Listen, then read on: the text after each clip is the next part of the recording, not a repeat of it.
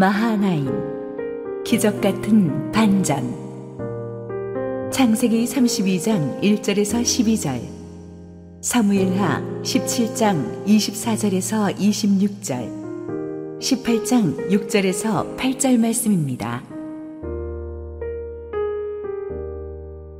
야곱이 길을 가는데 하나님의 사자들이 그를 만난지라 야곱이 그들을 볼 때에 이르기를 이는 하나님의 군대라 하고 그 땅 이름을 마하나임이라 하였더라.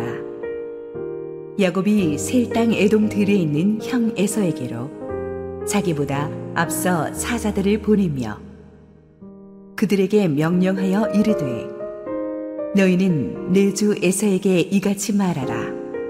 주의 종 야곱이 이같이 말하기를 내가 라반과 함께 거류하며 지금까지 머물러 있었사오며 내게 소와 나귀와 양떼와 노비가 있으므로 사람을 보내어 내 주께 알리고 내 주께 은혜 받기를 원하나이다 하라 하였더니 사자들이 야곱에게 돌아와 이르되 우리가 주인의 형 에서에게 이른즉 그가 400명을 거느리고 주인을 만나려고 오더이다.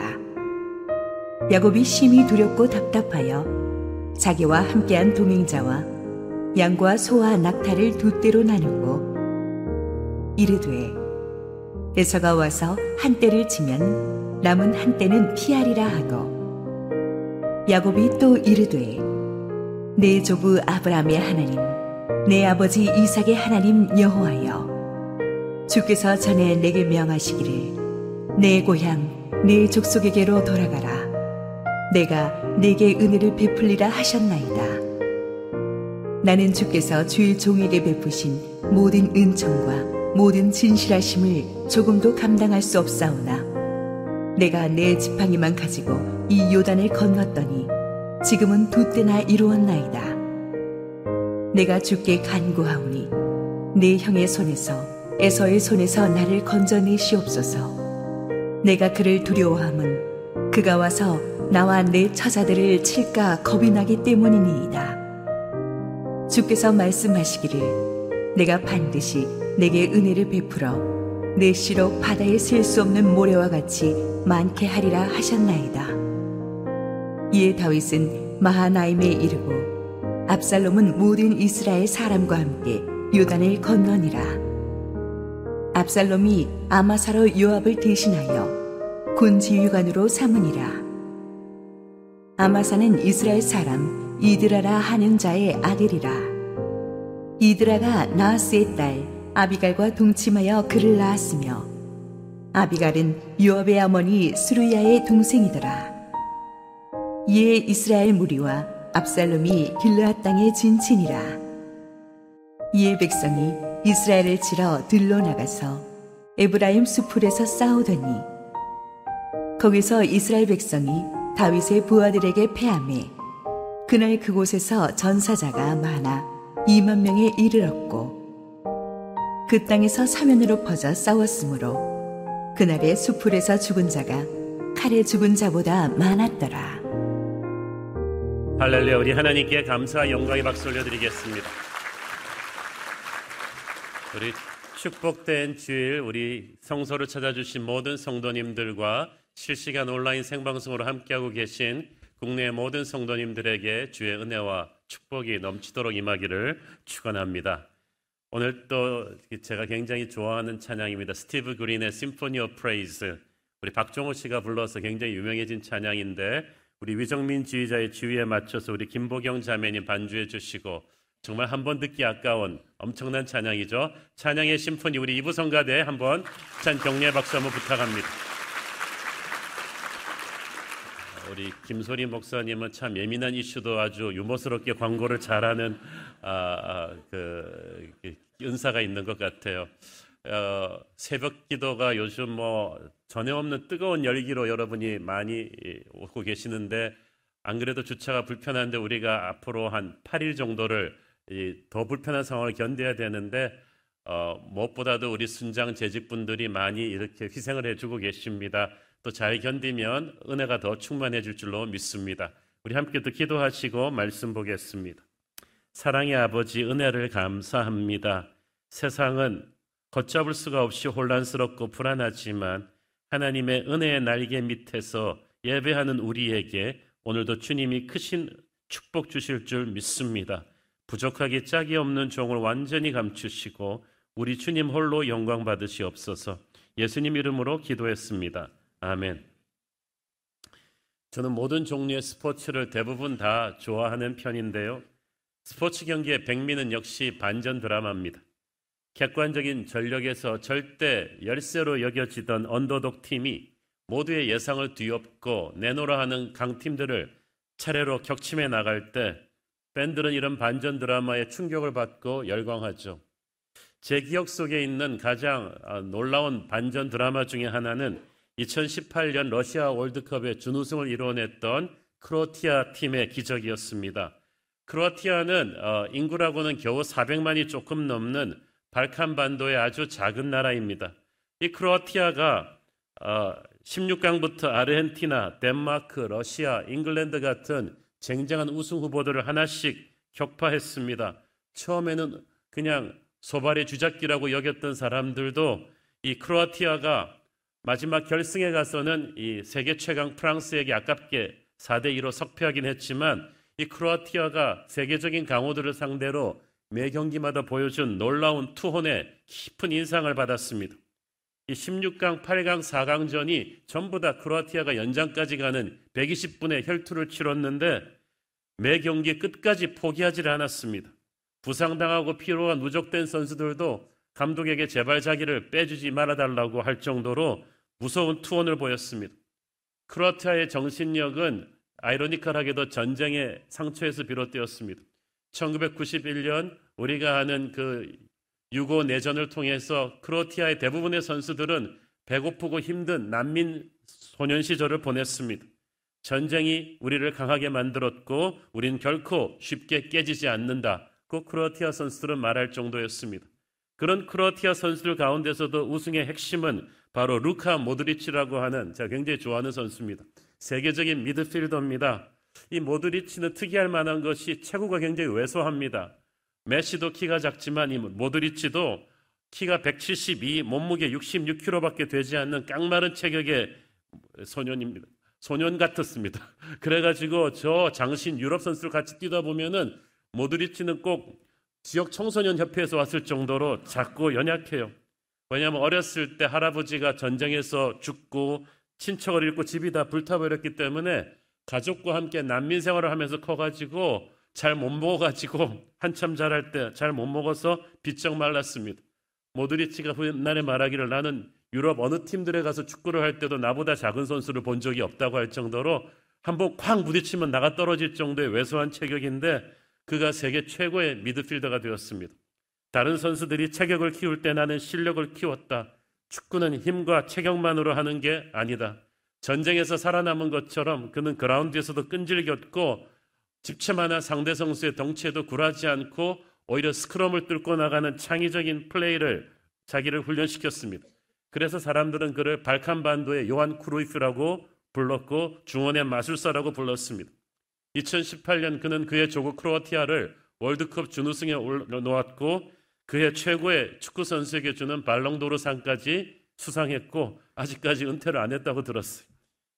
월드컵 역사상 가장 위대한 반전 드라마 중의 하나로 꼽히는 2018년 러시아 월드컵의 준우승의 주역 모드리치와 그 크로티아 동료들 오늘 다루고자 하는 기적의 땅 시리즈 아홉 번째 이야기 마하나임을 마하나임으로 만들었던 이 야곱과 다윗과 이 모드리치와 크로아티아 팀이 굉장히 닮은 점이 많습니다.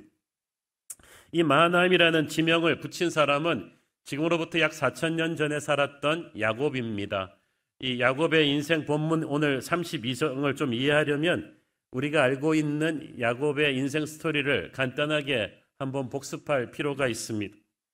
이삭의 쌍둥이 아들 중 동생으로 태어난 야곱은 정말 어렸을 때부터 몇 초 차이로 늦게 나왔지만 형 에서와는 하늘과 땅 차이였습니다. 형 에서는 온몸에 털이 나고 귀골이 장대하고 딱 청소년 시절부터 식스팩이 새겨진 누구와 싸움에도 지지 않는 헤라클레스 같은 영웅 호걸이었습니다. 그래서 그의 옆에는 수많은 영웅들이 모여서 부하가 되었습니다. 남자답고 시원시원하고 뛰어난 사냥꾼인 그를 보고 모두가 저 사람이야말로 우리 부족을 이끌 리더라고 칭찬했습니다. 한마디로 요즘으로 치면 인류대 출신의 세상적인 스펙과 인맥이 아주 막강한 인물이 에서였습니다. 그에 비해 몇 초 늦게 나온 쌍둥이 동생 야곱은 어떻게 그렇게 다룰 수 있습니까? 체구도 작죠, 무술도 못하죠, 마음도 약해가지고 어려서부터 취미생활이라는 게 이제 어머니와 여인들이 거하는 장막에서 이렇게 뜨개질하고 이러면서 막 놀기를 좋아했습니다. 어머니 리브가는 자기 없어도 잘하고 있는 마지 에스터보다는 이 약한 이 모드리치처럼 연약한 야곱이 안쓰러워 가지고 거의 과잉 보호를 해서 키웠습니다. 그래서 당시 모두가 이삭의 뒤를 이어서 안 그래도 좀 연약해 보이는 이삭의 뒤를 이어 가지고 이 가문을 일으킬 호프는 오직 에서다. 그렇게 했지 뭐 야곱을 주목하는 사람은 아무도 없었어요. 태어난 순서도 그랬고 세상적인 스펙도 그랬고 야곱도 자신도 그렇게 생각했어요. 마음이 굉장히 여렸습니다. 야곱의 인생을 쭉 보면은 그렇게 담대한 영웅적인 믿음의 사람이 아니라 정말 예배하고 나서도 불안해하고 기도하고 나서도 어떡하지 하는 그런 전형적인 우리의 모습이 야곱에게 담겨 있어요. 그런데 하나님은 희한하게 에서가 아닌 야곱을 선택하셨어요. 지금 전 세계인들이 기억하는 이름은 야곱이지 에서가 아니에요. 에서는 세상이 보기에 뛰어난 영웅이었지만 야곱은 볼품없는 자였습니다. 여기서 우리가 얼마나 안심하는지 모릅니다. 우리가 볼품없다 할지라도 하나님이 우리를 축복하시면 그 축복을 막을 자가 없습니다. 저 여러분은 다 복받을 자격이 없는 야곱 같은 존재들이었어요. 부족한 죄인들이었는데 오직 은혜로 구원해 주셨습니다. 세상의 화려함에 기죽을 것도 없고 우리의 연약함 때문에 위축될 것도 없어요. 높으신 하나님께서 우리를 선택하시고 복주기로 작정하시면 약한 자를 강하게 하시는 분인 줄 믿습니다. 우리 대한민국을 보세요. 세계 지도에서 우리 한국을 보면은요. 경제 12대국 중에서 우리 한국이 제일 작아요. 너무나 연약해 보이고 미국, 중국, 일본처럼 독일처럼 영국처럼 인구가 많거나 나라가 넓지도 않고 정말 보잘것없는 민족인데도 애플과 맞짱 뜨는 삼성이 있는 나라가 한국이고 이 작은 나라에서 그 K 문화를 만들고 세계를 주도할 수 있는 또 선교사들을 파송하고 이 놀라운 일들은 야곱 같은 한국을 하나님이 축복하셔서 반전 드라마를 쓰셨기 때문에 야곱이 어릴 때 팥죽한 것으로 형 에서를 속여가지고 장자의 명분을 빼앗았습니다. 첫 번째는 형을 사기쳤고 그 다음에는 아버지를 사기쳤어요. 아버지가 늙고 병약해서 막 앞이 안 보인다고 해가지고 형 에서인 척 속여가지고 형이 받아야 될 장자 축복 기도를 자기가 다 받아버렸어. 뒤늦게 한 그 형이 일을 가르쳐 이 자식 이거 죽인다. 아버지만 돌아가시면 너는 국물도 없다. 아들의 성정을 아는 엄마 리브가가 너무 놀래가지고 야곱을 야반도주 시킵니다. 네 형을 알지 죽인다면 죽이는 사람이야. 네가 멀리 내 친정 어, 오빠 라반의 집에 가 있으면은 형이 좀 분노가 가라앉고 나면 내가 부를게.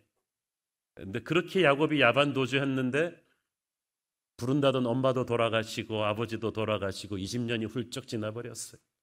그래도 야곱은 또 그 외삼촌 라반의 집에서 자기보다 더한 사기꾼 라반이랑 엎치락 뒤치락 하다가 또 하나님의 은혜로 결혼도 하고 어, 자식도 일구고 또 사기꾼을 또 등쳐가지고 또 돈도 벌고 그래가지고 하나님의 은혜로 정말 기적같이 한 일가를 이루었어.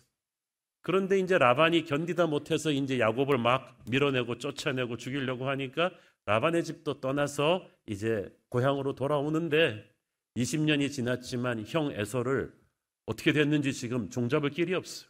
형이 아직도 자기를 미워하고 있다면 큰일이에요. 자기 혼자 아니잖아요. 처자식이 있고 거느리는 종들이 있는데 다 전멸할 수도 있는 상황. 형에서는 자기가 결코 어, 해결할 수가 없는 과거로부터 오는 트라우마예요. 여러분에게 그런 두려움이 있습니까? 과거로부터 오는 트라우마, 그러나 언젠가는 직면해야 되는 그 트라우마를 앞에 놓고 야곱은 돌아오면서도 모든 걸 다 가졌는데 돈도 있고 가족도 있고 다 있는데 중년의 야곱은 불안했어요. 그 시점에 그는 마하나임의 기적을 체험합니다. 오늘의 본문 1절, 2절 봅니다. 야곱이 길을 가는데 하나님의 사자들이 그를 만난지라 야곱이 그들을 볼 때 이르기를 이는 하나님의 군대라 하고 그 땅 이름을 마하나임이라 하였더라. 여기서 하나님의 군대라는 말을 그 영어 성경에 보니까 어, angels of God 하나님의 사자들 하나님의 천사들이라고 표현을 합니다. 그런데 군대라는 말로 번역한 것으로 봐서 큰 복수형이에요. 어마어마한 무리의 천사들을 보았다는 거죠. 야곱은 보는 순간 얼마나 안심이 되었는지 몰라요.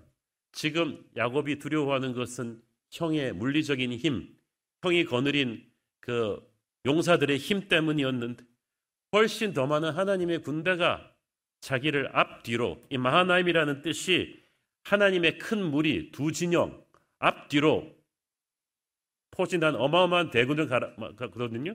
그러니까 어, 야곱이 감동을 받았어요.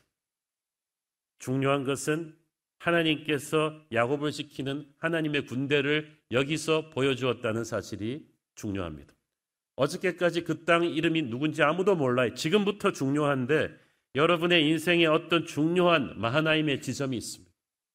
큰 위기였는데 하나님의 특별한 보호하심을 본 거예요. 여기서 아직 상황이 해결된 건 아닌데 예언적인 메시지죠. 앞으로 에서가 너를 치지 못할 거라는 그 예언적인 메시지를 하나님의 천사들을 통해서 보여줍니다. 저는 여러분이 인생의 위기에서 하나님의 천사를 예언적인 메시지로 미리 볼 수 있기를 바랍니다. 내가 도저히 싸워 이길 수 없는 상대와 마주했을 때 하나님의 천사를 봅니다. 문제가 없어지는 건 아닌데 문제보다 더 큰 하나님의 은혜가 부어진 거죠. 에서가 없어지진 않았어요. 하지만 에서와 마주칠 수 있는 영적인 준비를 하나님께서 시켜 주셨습니다. 중요한 거는 야곱과 동행한 무리들이 많았는데 이 마하나임의 하나님의 군대를 본 건 야곱뿐이에요. 왜 그랬겠어요? 영의 눈을 가진 사람이 야곱뿐이니까. 영의 눈을 가진 사람만이 영적인 존재를 봐요. 육의 눈을 가진 사람은 눈에 보이는 것들만 봅니다. 그런데 영의 눈을 가진 사람들만이 성령의 세계를 보는 거죠. 세상의 눈을 가진 사람들은 그래서 육의 눈만 가지고 이 시대를 보고 뉴스를 보니까 막 답답하고 불안하죠. 그런데 기도하는 사람이 영의 눈을 가고 영적인 존재를 봅니다. 야곱이 이런 영의 눈을 어디서 가졌겠어요? 그동안 쌓아온 영적인 경험에서 온 거죠. 야곱은 지금 두 번째 천사를 보는 거예요. 그 옛날 형 에서의 분노를 피해 도망가던 그 시절에 광야에서 하나님이 하늘 문을 여시고 사닥다리를 놓고 왔다 갔다 하는 천사들을 보내주셨잖아요. 그 땅 이름을 야곱이 어, 하나님을 보았다 그래서 베델이라고 붙였죠. 그 기억이 20년 만에 다시 돌아왔어요. 여러분이 언제 성령 체험을 했던지 간에 그 기억은 여러분 안에 있어요. 인생의 위기 앞에 다시 엎드릴 때 성령께서 다시 임재하시면 여러분 딱 알 거예요. 어, 야곱을 지키라고 보내주신 하나님의 천사들이 이제 다시 한번 이제는 꿈에서가 아니라 현실에서도 그에게 보여준 거죠. 하나님께서는 여러분의 인생의 극한 위기 앞에 꼭 나타나셔서 하나님의 천사들을 보여주십니다. 시편 34편 7절 말씀. 여호와의 천사가 주를 경외하는 자를 둘러 진치고 그들을 건지시는도다. 아무나 지켜주는 게 아니라 하나님을 경외하는 자에게 기도하는 자에게 하나님을 예배하는 자에게 하나님의 천사가 지켜주신다. 우리는 우리 스스로를 우리 힘으로 지키려고 하니까 너무나 불안해요. 그리고 지킬 수도 없어요. 여러분의 건강, 여러분의 힘으로 지킬 수 있나요? 멀쩡하던 사람도 쓰러지는데 우리의 돈, 여러분 지킬 수 있나요? 금융위기 한 번 오면 완전히 은행에 있던 돈 다 날라가는데 여러분의 명예, 멀리 유학 보낸, 군대 보낸 여러분의 자녀, 여러분이 힘으로 지킬 수 있어요? 못 지킵니다. 우리는 오직 하나님을 경외함으로 하나님의 천사가 우리를 지켜주실 것을 믿어야 합니다. 어릴 때부터 돌아보면 지금까지 저도 참 크고 작은 많은 위기가 있었지만 하나님께서 눈동자처럼 지켜주시는 일들을 많이 체험했습니다. 은혜로 살아난 순간이 한두 번이 아니에요. 정말 하나님의 천사가 나를 둘러싸고 보호해주는 듯한 느낌을 여러 번 받았는데 천사는 하나님께서 그래서 우리 옆에 붙여주셨습니다. 저는 항상 이 교회를 하나님의 천군 천사가 둘러서 지키고 있는 것을 느낍니다. 왜 느끼냐면 영적인 공격이 있을 때마다 있는 줄도 몰랐던 하나님의 군대가 이 어둠의 권세를 물리치시고 교회를 다시 지켜주는 것을 느끼거든요. 우리나라를 이 작은 한반도를 중동 이상으로 그 전쟁이 터질 수 있는 이 나라를 하나님이 지금까지 지켜오셨어. 기적같이 지켜오셨어. 그래서 저 수많은 북한의 도발에도 불구하고 이 땅의 정치인들이 이렇게 싸우고 민생을 안 돌보면서 이렇게 어지러운데도 하나님께서 이 나라를 꽉 붙들고 계신 거죠. 그러므로 우리는 새벽에 기도할 때마다 주여 낮의 해와 밤의 달도 상치 못하는 하나님의 도우심으로 우리를 지켜 주시옵소서. 이렇게 기도해야 될 줄로 믿습니다. 야곱이 마음이 강한 사람이 아니에요. 이런 마하나임의 군대를 봐놓고도 이 7절부터 쭉 보니까 또 불안해가지고 현실에 돌아와서 불안해서 막 자기 무리를 나누고 하나님한테 막 간절히 눈물 콧물 다 빼며 기도합니다. 근데 그게 우리예요. 우리가 실컷 성령 체험해 놓고 은혜 받아 놓고도 불안해서 또 하나님 앞에 우는 소리 하고 그래도 괜찮아요. 야곱처럼 하나님 앞에 절실하게 엎드려 있으면 야곱이 신실해서가 아니라 하나님의 약속대로 마하나임의 기적은 일어납니다. 실제로 에서는 야곱을 건드리지 못하고 하나님께서 지켜주셨죠. 마하나임의 두 번째 전설을 쓴 사람은 다윗입니다. 이때로부터 근 천년 뒤에 야곱의 후손에서 태어난 다윗은 지금 최악의 위기를 맞고 있었습니다. 다윗은 이스라엘 역사상 가장 위대한 왕으로 꼽히는 인물인데 어렸을 때부터 사울 왕의 무서운 견제를 받고 광야 생활을 했죠. 10여 년의 광야 생활 끝에 통일 왕국의 왕이 되었고 이제 빛나는 역사를 쓸 일만 남았는데 그만 마귀의 시험을 받아서 치명적인 죄를 저지르지 않습니까? 부하의 아내와 간음하고 그걸 은폐하기 위해 부하까지 죽였다가 하나님의 심판이 다윗의 자식들에게 떨어지죠. 자식들끼리 서로 싸우고 죽이는 모습을 다윗이 지켜보아야만 했는데 그리고 마침내 나이 60에 가장 다윗을 닮았을 것 같은 영웅의 기상을 가진 아들 압살롬이 반역을 일으킵니다. 보통 반역이 아니었어요. 4년간의 정지 작업 끝에 치밀하게 준비된 반역이었어. 압살롬은 이스라엘 12지파의 민심을 휘어잡았어. 다윗의 최고의 참모들도 자기 편으로 끌어들였고 그래서 땅 반역의 기치를 드니까 반란군은 정광석화처럼 예루살렘까지 휩쓸어 버렸어. 다윗은 수백 명의 수하만 거느리고 간신히 목숨을 부지해서 예루살렘을 탈출했는데 이 못된 아들 압살롬은 그걸로 만족하지 않고 요단강을 건너까지 아버지를 추격해 왔어. 다윗의 명줄을 끊겠다는 무서운 추격이었습니다. 얼마나 다윗이 힘들었겠어. 그런데 그때 모두가 다윗의 왕국은 이제 끝났다고 생각했던 그때 다윗의 기적 같은 반전이 일어난 것이 마하나임이에요. 이 마하나임은 야곱 이래로 군사 요새처럼 단단한 땅이 되어 가지고 사울의 잔당들도 여기서 2년을 버텼어요. 근데 아이러니컬하게도 그곳을 다윗이 거점으로 삼고 추격해오는 압살롬의 군대의 마지막 일전을 치릅니다. 다윗은 도망쳐오면서 수백 명, 그 뒤로 합류한 패잔병들까지 다 합쳐가지고 4천 명도 안 되는 병력인데 압살롬은 학자들의 추정에 의하면 그 한 10배는 되는 어마어마한 몇만 대군으로 압박해 왔다고 전합니다. 그래서 12지파의 민심도 다 가지고 가버렸죠. 그리고 승기를 잡았죠. 군대 수도 훨씬 많죠. 그 누구도 젊은 압살롬의 승리를 믿어 의심치 않았습니다. 그런데 다윗은 믿기 어려운 반전을 마하나임을 중심으로 이루어내죠. 반격에 성공해서 반란군을 괴멸시키고 다윗은 다시 기적처럼 부활하게 됩니다. 저는 이 다윗의 이 마하나임의 기적 같은 반전의 원동력은 어디였는가?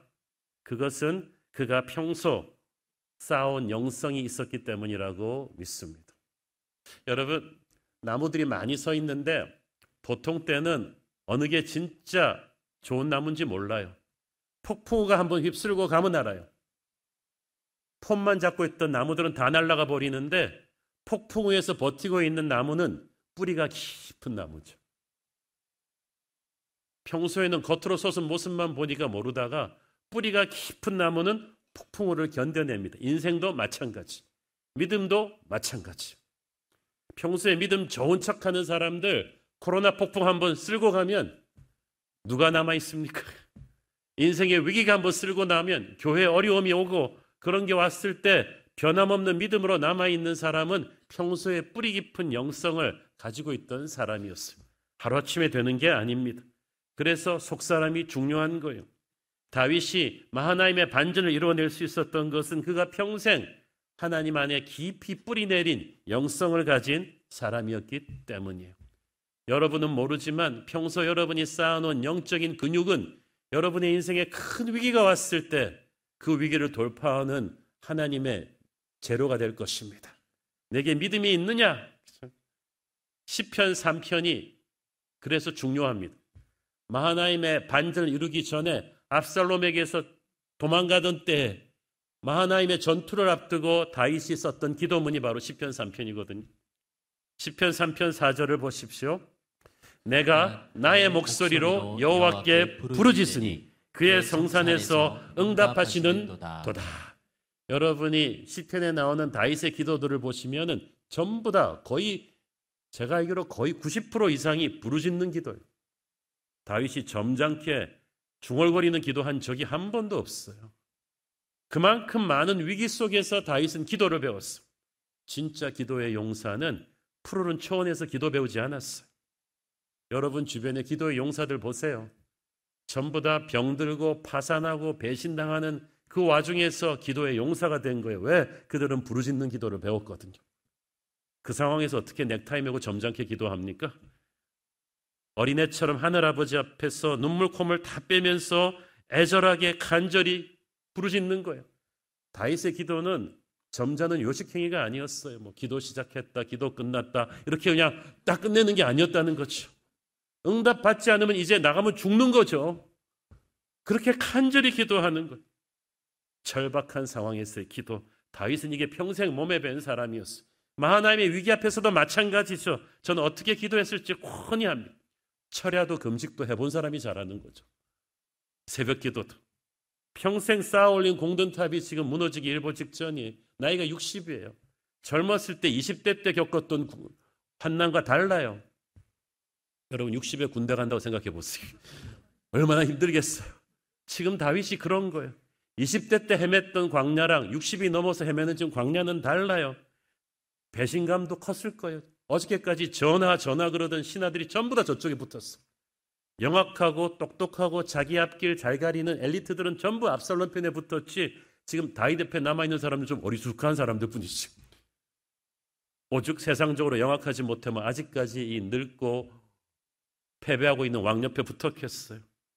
그토록 공들인 예루살렘도 다 반란군 차지. 너무 힘들고 너무 답답한데 마음을 털어놓을 사람도 없고 누굴 믿어야 될지도 모르겠고 다윗은 하나님 앞에 통곡하며 매달릴 수밖에 없습니다. 간절한 기도를 합니다. 내가 나의 목소리로 부르짖었다. 남이 써준 기도문 아니에요. 고난 중에는 여러분의 목소리를 내야 돼요. 자신의 언어로 하나님에게 절박하게 부르짖으십시오. 하나님이 그 기도를 들으실 거예요. 다윗은 부르짖는 기도에다가 믿음의 기도를 합니다. 믿음의 기도는 응답을 확신하고 드리는 기도죠. 방금 읽은 히브리어서 어, 시편 3편 4절 말씀은 히브리 동사 시제가 현재 진행형으로 번역되어 있어요. 내가 부르짖으니 응답하시는도다라고 번역되어 있지만 원문상을 정확하게 번역한다면 과거 시제로 번역하는 게 더 정확합니다. 그 말은 내가 부르짖을 때마다 주께서 응답하셨도다. 나는 경험이 있다. 이 위기가 힘들긴 하지만 나는 지금까지도 부르짖어서 응답받고 살아남았다. 이게 확신이 있는 그러므로 지금도 응답받고 살 것이다. 믿음은 바라는 것들의 실상이요 보지 못하는 것들의 증거다. 지금 인간의 눈으로는 응답받을 증거 조짐이 아무것도 안 보이는데 운명의 바람 앞에 등불인데 당장 내일 어디로 갈지 알 수가 없는데 다윗은 하나님의 도우심을 의심하지 않습니다. 우리도 그렇게 믿어야 됩니다. 믿음 없이 기도하면 안 됩니다. 우리가 왜 기도할 때 아멘 아멘해요? 반드시 그렇게 될 것을 믿는다는 뜻 아니에요? 진짜 믿음은 바랄 수 없는 데서 바라는 거죠. 이런 믿음이 하나님을 기쁘시게 합니다. 하나님을 기쁘시게 하면 게임 끝이에요. 다 몰려있던 경기가 뒤집히는 순간입니다. 마하나임의 기적은 다윗의 이 눈물의 기도, 믿음의 기도의 자리에서 비롯된 거죠. 여러분이 새벽 기도 시간에 눈물로 부르짖는 그 기도의 자리가 여러분 인생의 기적의 반전의 스타트가 될 것입니다. 10편 3편 8절을 보십시오. 결론은 그거예요. 구원은 여호와께 있사오니 주의 복을 주의 백성에게 내리소서. 기도의 결론은 이제 자기가 응답받고 난 뒤를 말하는 거죠. 다윗은 지금 간신히 생존을 걱정하는 왕이 아닙니다. 승리하고 응답받고 나서 다시 왕국이 하나가 되었을 때 그는 이제 왕의 마음으로 백성들을 축복하고 있어요. 놀랍습니다. 왜냐하면 이 백성들이 그냥 백성입니까? 대부분 압살롬에게 붙었던 백성들이에요. 우리 같으면 자기가 다시 정권 찾았으면요. 어느 놈이 배신자야. 그래가지고 다 색출하고 숙청했을 텐데 다윗은 다 용서하는 거 아니에요? 여러분이 상처를 준 자들을 용서하고 기회주의자 같이 여러분을 배신한 사람들까지 다 품고 예수님의 마음으로 될 때 하나님께서는 여러분을 진정한 생존자가 아닌 역사의 주인공으로 세우실 줄 믿습니다. 이렇게 영적으로 준비된 사람 다윗을 어찌 축복하지 않으시겠습니까? 영의 눈으로 보는 사람들은 이미 압살롬이 도저히 다윗을 이길 수 없다는 것을 이때 알았을 것입니다. 이 마하나임의 반전 드라마를 썼던 두 사람 야곱과 다윗의 공통점 닮은 점이 많아요. 저는 이번 주 설교 준비하면서 한 번도 그동안 생각해 보지 않았던 야곱과 다윗이 뭐가 닮았나? 먼저 두 사람을 힘들게 했던 대적들이 닮았어요. 야곱을 핍박했던 에서나 다윗을 핍박했던 사울과 압살롬 공통점이 뭐예요? 셋 다 세상적인 실력과 인맥이 아주 뛰어났어요. 당대 영웅들이었어요. 모든 사람들이 그들을 리더로 박수쳤고 엘리트들은 다 거기다 줄을 섰죠. 그런데 그 때문인지 교만해가지고 이 사람들은 하나님을 예배한 적이 없네요. 여러분 성경에 사울의 기도문 얘기 들어보셨어요? 압살롬이 눈물로 기도했더라. 뭐 에서가 요식 행위로라도 하나님을 예배했더라는 말 들어본 적 있습니까? 없잖아요. 하나님을 무시하니까 하나님이 그들을 역사에서 묻어버리신 거죠.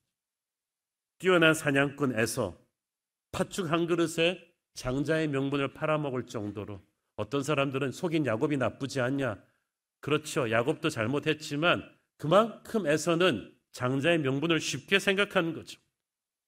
자신의 힘과 용맹한 부하들을 믿고 세상적인 아성을 너무 단단히 구축했기 때문이에요. 세상적인 실력을 쌓는 게 나쁘다는 게 아니라 그것만에 도취돼 가지고 간절히 하나님을 예배하지 않는 그 오만함이 나쁘다는 거죠. 결혼도 믿지 않는 이방 여자들 부모님 허락도 안 받고 톡톡 해버리는 게 애서 아니에요? 그렇게 간절히 하나님을 예배한 적이 없으니까 당연히 애서는 성령 체험 못하죠. 하나님의 천사를 본 적이 없어요. 자기 군대가 너무 많고 자기 군대에 도취되어 있으니까 어찌 하나님의 군대를 보겠습니까? 압살롬도 마찬가지죠. 인물도 잘생겼죠. 카리즈마 있죠. 젊은 나이 때부터 외모만으로 사람들이 쫙 모였어요. 반란 초기부터 4년간의 정지 작업 끝에 수많은 민심을 등에 업었기 때문에 한 번도 제대로 된 전투를 하지 않고도 예루살렘을 툭 차지해 버렸어. 승승장구하는 인생. 이제 압도적인 병력으로 아버지를 추격하는 압살롬은 정말 자신감이 충만했어. 기도할 필요가 없죠. 하나님에게 간절히 지혜를 구하지 않았어. 그런데 그 교만함과 안일함이 멸망의 단초가 되었습니다. 질 수 없는 전투를 졌어요. 여러분이 하나님을 굳게 붙잡으면 이길 수 없는 전투도 이길 것이지만 하나님을 무시하고 자기 실력에 도취되면 질 수 없는 전투를 질 거예요. 사울과 압살롬이 에서가 다 그런 사람들이잖아요. 그들과는 달리 야곱과 다윗은 둘 다 인간적인 조건이 너무 불리한 완전 언더독으로 인생을 시작했습니다. 야곱은 쌍둥이 형제지만 어떻게 모든 면에서 이렇게 골고루 형에게 떨어지겠어요? 외모도 안 돼, 체격도 안 돼, 힘도 안 돼, 인맥도 안 돼, 다 떨어졌어. 다윗도 마찬가지죠. 이세의 범 같은 아들들 중에서 일곱 형들에게 가려서 존재도 없었던 막내 동생. 요즘에야 우리가 다윗이 영웅이라 하지만 그 당시 외모로만 치면 형 엘리압이 정말 애서 같았던 사람이죠. 사무엘도 깜빡 속아가지고 아, 이 사람인가 봐요 할 정도였어요. 그래서 그 당시 여러분이 타임머신 타고 돌아가서 야곱이나 다윗의 이웃들을 다 인터뷰해 보세요. 그 누구도 아 야곱 다윗이 하나님이 쓸 사람이라고 말하는 사람은 한 명도 없었을 거예요. 그 점은 우리에게 무슨 은혜를 줍니까? 여러분의 시작점은 그렇게 중요하지 않아요. 우리가 인생을 시작할 때 참 남보다 몇 걸음 뒤에서 시작하는 경우가 있어요. 우리 부모가 가난했다든지, 어, 그 공부를 그래서 많이 못했다든지, 남보다 몇 걸음 뒤에서 시작하지만 시작점이 중요한 게 아니에요. 하나님이 여러분의 인생을 어디까지 데려가서 끝내실 것인가 하는 결승점이 중요하죠. 그래서 마지막에 웃는 자가 승자라는 거죠. 시작할 때는 에서가 웃었고 사울이 웃었고 압살롬이 웃었어. 끝낼 때는 야곱이 웃고 다윗이 웃는 거야. 할렐루야. 그러므로 여러분의 시작점이 초라하다고 해서 지금 세상 사람들이 여러분을 무시하고 상대만 보고 우승 후보라고 환호한다고 해도 아무 신경 쓰지 마세요. 마지막 finish line에 누가 먼저 들어가는가 그건 하나님이 아시는 거죠. 야곱과 다윗은 그렇게 인간적인 조건이 절대 불리했기 때문에 모든 것이 떨어지는 것만큼 하나님을 간절히 붙잡았던 사람이죠. 그것이 그들의 열정을 만든 거죠.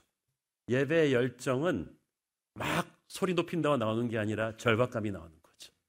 절박감은 겸손하니까 가난하니까 나오는 거죠. 옵션이 없어요. 하나님 밖에는. 야곱이 형 에서를 팥죽 한 그릇으로 속인 것은, 나빴지만 방법은 나빴지만 야곱은 그만큼 이 장자의 명분을 소중하게 생각했다는 거죠.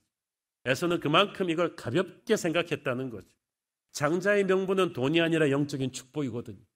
성령의 기름 부으심이거든요. 형에서는 그게 별로 그렇게 귀하다고 생각하지 않았어요.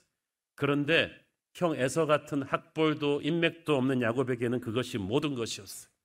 하나님은 자신을 모든 것으로 믿고 붙잡는 그 예배의 간절함을 귀하게 보시는 거죠. 오늘 여러분 야곱의 절박함으로 하나님을 예배하기를 바랍니다. 다윗도 마찬가지죠. 다윗은 왕이라기보다는 예배자로 자기의 정체성을 삼았어. 뭐 왕이라는 신분은 있을 수도 있고 없을 수도 있어. 장군이라는 신분 있을 수도 있고 없을 수도 있지만 예배자로서 그는 그걸 가장 소중하게 생각했습니다. 그래서 왕이 되고 나서도 그랬잖아요. 주의 전에 문지기로 딱 하루만 있는 것 할지라도 이 왕궁에서 천년 지내는 것보다 더 낫겠습니다. 나는 예배자입니다. 적당히 예배하는 게 아니에요. One thing that I desire of the Lord. 내가 여호와께 구하는 단 한 가지가 있다면 하나님의 집에 평생 살면서 하나님의 아름다움에 도취하는 것입니다. 세상적인 힘이 많았던 사울이나 압살롬은 결코 그런 예배를 드린 적이 없어요. 그들의 예배는 형식적이요. 간절함이 없고 요식행위로 치러버리는 거죠. 그러니까 객관적인 전력이 절대 우세했는데 다윗을 죽이지 못해요. 죽이려고 그렇게 했었는데 죽이지 못해. 보이지 않는 하나님의 군대가 지키고 있는 사람 어떻게 지킵니까? 여러분이 절박하게 예배하는 한 여러분의 적은 여러분을 죽이지 못합니다. 휘청거릴 수는 있지만 여러분은 다시 일어날 거예요. 지금까지도 그랬듯이. 그러므로 우리는 하나님의 은혜를 최우선 순위로 두고 갈망해야만 합니다. 에서나 압살롬처럼 자기의 세상적인 힘에 도취되면은 자꾸 자기를 믿고 살려고 하지 하나님의 은혜를 갈망하지 않아요. 그러면 하나님의 임재가 떠나게 되고 모든 것을 갖고 있는 것 같은데 비참해지죠. 마지막에 그 한판 승부에서 8회 말까지 승승장구하다가 9회 역전당해서 지는 마하나임의 패배를 그들은 경험하게 될 것입니다. 야곱처럼 다윗처럼 우리는 자기의 연약함을 알고 결사적으로 하나님의 은혜를 붙든다면 반전의 승리를 체험할 것입니다. 야곱과 다윗은 참 공통점이 많아요. 둘 다 어릴 때 부모로부터 인정받지 못했는데 나중에 자기들이 부모가 또 자식들 때문에 골치를 썩지. 자식들이 서로 막 치고받고 싸우고. 그래서 평생 그들은 참 쉽지 않은 인생을 살았지만 그 광야 같은 폭풍 같은 인생 속에서 그들의 신앙이 공고해졌어요. 그들의 신앙은 화려한 호텔 세미나실에서 학습해서 배운 게 아니라 돌베개 베고 자던 베델의 광야에서 배운 것이고 사울에게 쫓겨다니던 그 광야에서 쓴 시편이에요. 여러분의 신앙은 화려한 세미나실에서 배운 거 아닙니다. 어렸을 때부터 여러분이 죽을 것 같았던 위기 속에서 붙잡았던 하나님, 그때 기도했던 응답들이 쌓여가지고 여기까지 오신 거예요. 그런 다져진 광야의 영성이 있으니까 위기의 순간에 그들은 하나님의 기적을 체험합니다. 이 기적 하루아침에 이루어진 거 아니에요. 평생 쌓아온 야곱의 기도가 평생 쌓아온 다윗의 기도가 있으니까 결정적인 순간에 하나님이 여러분의 손을 들어주시는 거 아닙니까? 그러니까 여러분 지금 뭐 당장 특세한 응답 안 이루어진다고 어, 불안해하지 마세요. 이렇게 지금 쌓여진 영성이 여러분의 인생의 결정적 승부의 순간에 하나님의 군대를 불러오게 될 것입니다. 둘 다 마하나임의 하나님을 체험할 때는 모든 것을 잃을 수가 있는 위기의 순간이었지만 평생 쌓아온 광야의 영성이 그들 안에 있었기 때문에 그들은 생각보다 강했어요. 자기도 깜짝 놀랄 정도의 영성이 있었고 하나님께서 군대를 보내주신 거죠. 전쟁의 참화 속에서 빚어진 이 루카 모드리치와 크로아티아 팀의 강인함이 2018년 러시아 월드컵의 기적을 썼듯이 수많은 시련과 고통 가운데서 하나님을 만나며 체험했던 이 야곱 다이 둘의 인생이 마하나임의 기적을 만들었습니다. 여러분 안에 그 영성이 있어요. 여러분은 연약하지만 강한 거예요. 저는 에서와 야곱의 대결, 이 압살롬과 다윗의 대결을 보면서 세상과 맞서는 교회 모습을 보는 것 같습니다. 객관적인 전력으로 보면 우리 교회가 무슨 힘이 있어요? 국가 공권력, 돈을 가진 대기업 이런 데 비하면 참 교회는 어, 연약해 보이죠. 그렇지만 지금 2000년 동안 수많은 국가는 망하고 기업은 망했는데 우리는 아직 살아있네. 교회는 아직까지 살아있네. 하나님의 군대가 우리를 지키고 있기 때문입니다. 객관적인 전력으로는 우리가 뭐 세상의 게임이 되겠습니까? 그러나 에서가 야곱을 꺾지 못했듯이 압살롬이 다윗을 무너뜨리지 못했듯이 펀치는 수없이 날렸지, 날렸지만 우리는 오뚜기처럼 일어섰고 다시 마하나임의 반전을 이루었듯이 교회는 마지막에 승리하게 될 것입니다. 그러므로 우리는 지금 이 순간 야곱의 절박함으로 다윗의 절박함으로 다시 한번 하나님 앞에 간절히 엎드려야 될 줄로 믿습니다. 반드시 선한 능력으로 승리할 것이고 여러분의 위기의 순간에 마하나임의 반전이 여러분에게 선물로 주어질 줄로 믿습니다. 기도하겠습니다. 주님 은혜를 감사합니다. 우리는 야곱처럼 다윗처럼 어렸을 때부터 세상적인 스펙이나 힘도 빽도 없는 사람들이었는데 오직 주의 은혜로 수많은 죽을 고비를 통과하며 기도로 예배로 여기까지 왔습니다. 앞으로도 그렇게 살 것입니다. 우리를 붙드시고 지켜 주옵소서. 예수님 이름으로 기도했습니다. 아멘.